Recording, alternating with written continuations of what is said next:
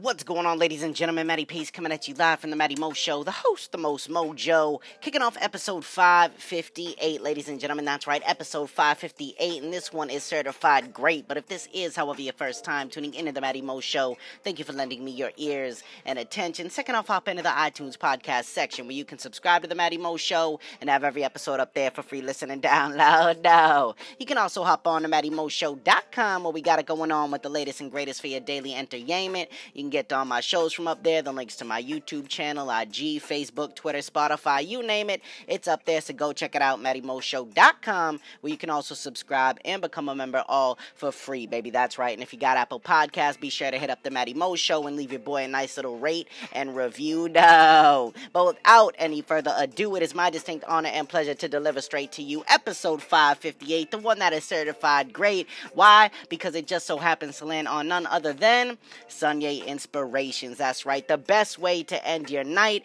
and your week before you get started on a full new one. So, hello and welcome to this week's edition of Sunyay Inspirations. And as always, I have some dope, positive, inspiring, impacting, and empowering news stories that you won't hear anywhere else that are going on in the world. I guarantee it. All the stories for tonight's Epicast are brought to you by GoodNewsNetwork.org. So be sure to go on and check them out as well. And the music for tonight's episode is brought to you all by the Fantastic Music channel on YouTube. And let me tell you something, ladies and gentlemen, they are indeed fantastic. So go check out their mixes, maybe throw them a subscription, whatever you want to do, go do. But without any further ado, let's jump into this first story of the night now, shall we?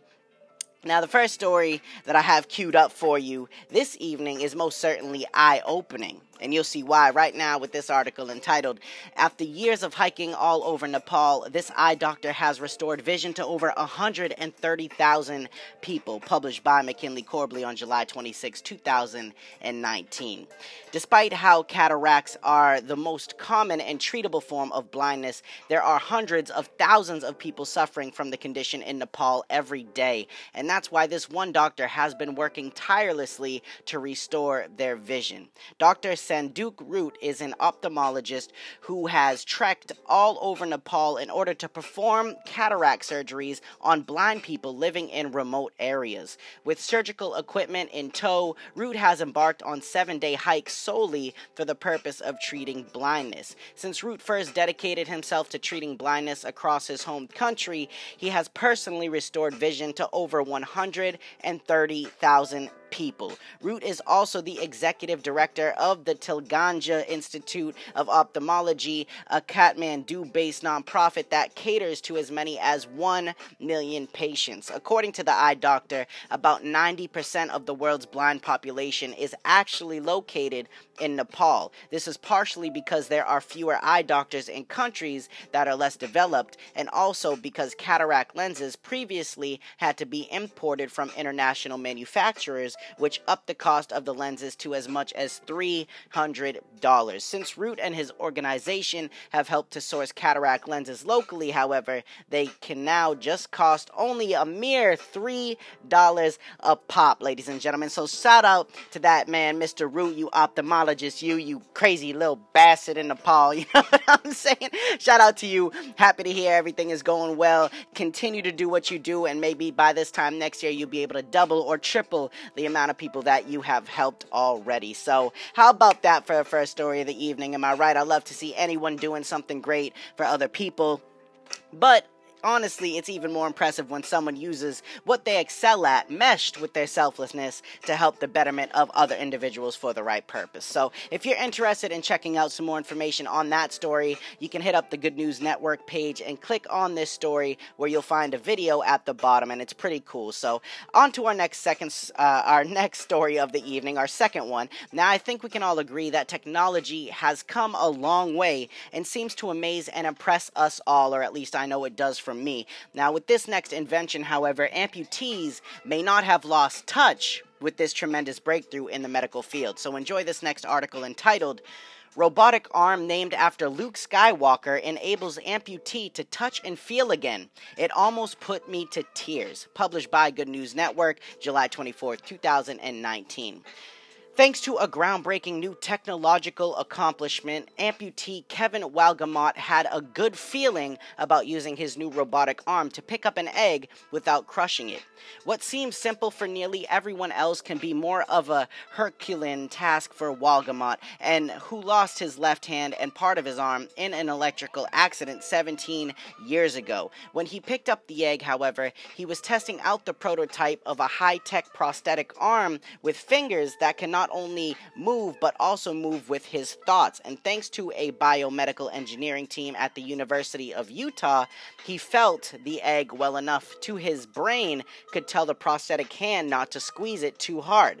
That's because the team led by University of Utah Biomedical Engineering Associate Professor Gregory Clark, has developed a way for the Luke arm, as they called it, so named after the robotic hand that Luke Skywalker received in Star Wars The Empire Strikes Back, if you remember that, to mimic the way a human hand feels objects by sending the appropriate signals to the brain. Their findings were published in a new paper co authored by U Biomedical Engineering doctoral student Jacob George and other colleagues in the latest edition of the journal Science Robotics. In quotes, we changed the way we were sending and are sending that information to the brain so that it matches the human body. And by matching the human body, we were able to see improved benefits, George says. We're making more biologically realistic signals. That means an amputee wearing the prosthetic arm can sense the touch of something soft or hard accurately understand how to pick it up and perform delicate tasks that would otherwise be impossible with a standard prosthetic with metal hooks or claws for hands. It almost put me to tears, Walgamott says, about using the Luke arm for the first time during clinical tests in 2017. It was really amazing. I never thought I would be able to feel in that hand again. Walgamott, a real estate agent from West Valley City, Utah, and one of seven test subjects at the University of Utah, was able to pluck grapes without crushing them, pick up an egg without cracking it, and hold his wife's hand with a sensation in the fingers similar to that of an able bodied person. One of the first things he wanted to do was put on his wedding ring. That's hard to do with one hand, says Clark. It was very moving. How those things are accomplished is through a complex series of mathematical calculations and modeling. The Luke arm has been in development for some 15 years now. The arm itself is made of mostly metal motors and parts with a clear silicone skin over the hand. It is powered by an external battery and wired to a computer. Meanwhile, the University of Utah team has been developing a system that allows a prosthetic arm to tap into the wearer's nerves, which are like biological wires that send signals to the arm to move. It does that thanks to an invention by called the Utah Slanted Electrode Array. The array is a bundle of 100 microelectrodes and wires that are implanted into the amputee's nerves in the forearm and connected to a computer outside the body.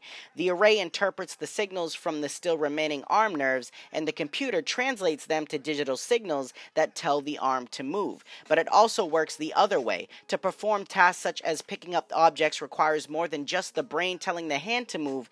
The prosthetic hand must also learn how to feel the object in order to know how much pressure to exert because you can't figure that out just by looking at it. First, the prosthetic arm has sensors in its hand that send signals to the nerves via the array to mimic the feeling the hand gets upon grabbing something. But equally important as how those signals are sent, it involves understanding on how your brain deals with the transitions in information when it first touches something. Upon first contact of an object, a burst of impulses run up the nerves to the brain and then tapers off. Recreating this was a big step. Just providing sensation is a big deal, but the way you send that information is also critically important. And if you make it more biologically realistic, the brain will understand it better and the performance of this sensation will also be better, says Clark. To achieve that, Clark's team used mathematical calculations along with recorded impulses from a primate's arm to create an approximate model of how humans receive these different signal patterns, and that model was then implemented into the Luke arm system. In addition to creating a prototype of the Luke arm with a sense of touch, the overall team is already developing a version that is completely portable and does not need to be wired to a computer outside of the body. Instead, everything would be connected wirelessly, giving the wearer complete freedom freedom. Clark says the Utah slanted electrode array is also capable of sending signals to the brain from more than just the sense of touch, such as pain and temperature, though the paper primarily addresses touch. And while their work currently has only involved amputees who lost their extremities below the elbow, where the muscles to move the hand are loca- located, Clark says their research could also be applied to those who lost their arms above the elbow as well. Clark hopes that in 2020 or 2021, three test subjects will be able to take the arm home to use pending federal regulatory approval. And that whole article there was reprinted from the University of Utah. So, again, what an incredible story, and all the more reason why I love creating these Sunday inspiration shows for all of you to enjoy. So, if you'd like to check out this invention in action, just hit up the goodnewsnetwork.org, click the title to this story, and scroll all the way down to the bottom for the video, which is quite impressive. So, shout out to everyone involved in making such a wonderful invention for amputees. And now, it is time for our third and final story of the night, but I promise to not leave you disappointed or empty handed. Now, if you've been hearing about or seeing all the business involving people storming Area 51 and all the crazy memes that have been out there online, you'll most definitely enjoy the twist that this animal shelter put on their website to help get people to adopt their beloved canines. So, enjoy this last article entitled When Animal Shelter Uses Area 51 Internet Meme to Appeal for Adoptions, They Are are flooded with support. Published by McKinley Corbley, July 23rd, 23rd 2019. It all started with a guy on the internet making a satirical Facebook event for people to storm Area 51 as a means of exposing evidence of alien life to the public, but now it has become so much more. The online prankster in question created the social media event earlier this month for the sake of getting a few laughs from his online followers. Since it started to go viral, however, the event has garnered over 3 million interested participants. Though the joke has resulted in its own fair share of trouble between government officials and social media users, one Oklahoma animal shelter decided to take advantage of the amusing alien meme by asking their followers to storm their shelter instead. The OKC Animal Welfare Center in Oklahoma City published a series of photos to Facebook last week depicting several of their resident pumps dressed up in their best alien costumes. In quotes, we have great animals ready to protect you from the Area 51 aliens, wrote the shelter. Adoption isn't that far out of this world. Within days, the post was shared thousands of times with the hashtag StormOurShelter. Dozens of the shelter pups have been adopted in the week following the shelter's Facebook post. Not only that, internet users have donated over $2,500 to the shelter. OKC Animal Welfare has not detailed exactly how many of their dogs and cats have been adopted since they started the hashtag, but their Facebook page says that their social media campaign has been a resounding success. The response to hashtag storm the shelter has been out of this world. Thank you all who have supported, shared, donated, and adopted, wrote the shelter. Let's continue to show everyone that adoption isn't that far out of this world and support your local shelters. So, that right there, like I said, I wouldn't leave you disappointed with the last story of the night. And how about that for a creative way to help to get people to adopt these precious animals. So if you'd like to see some wicked cool pictures of all the alien dogs involved, all the cool little outfits, just go online, goodnewsnetwork.org, click the article title, scroll throughout the page, and you'll be able to see a bunch of them. But now it is time to transition over into the final stage of the show, which is the final thought, but not before I share with you tonight's quote of the day, courtesy of the Good News Network. And tonight's is do not be always turning your soil with the plowshare of self examination, but leave a little fallow corner in your heart ready for any seed the winds may bring. And that was by Henry Frederick Emile. Now stick around because the final thought is coming at you live in three, two, one. Let's get it.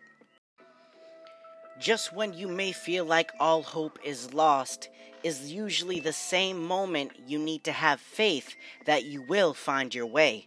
Life has a funny way of working out sometimes, but the more you keep the faith that everything will be okay, you remain optimistic, selfless, and adamant towards bettering yourself, there's no reason life won't get better for you.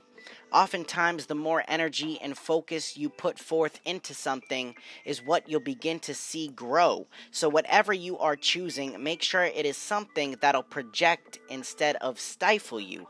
We all share the same 24 hours in a day and inhabit the same planet, but our decisions are what separate us more than we may think. So, take control and advantage of each day and don't worry because everything will be just the way it is meant to be and however you want it to go is exactly how it should go.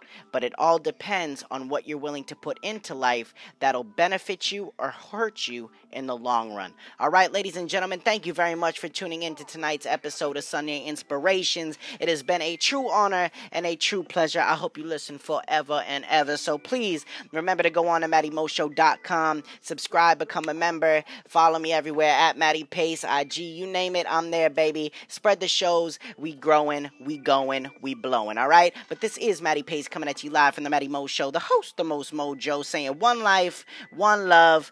I'm out.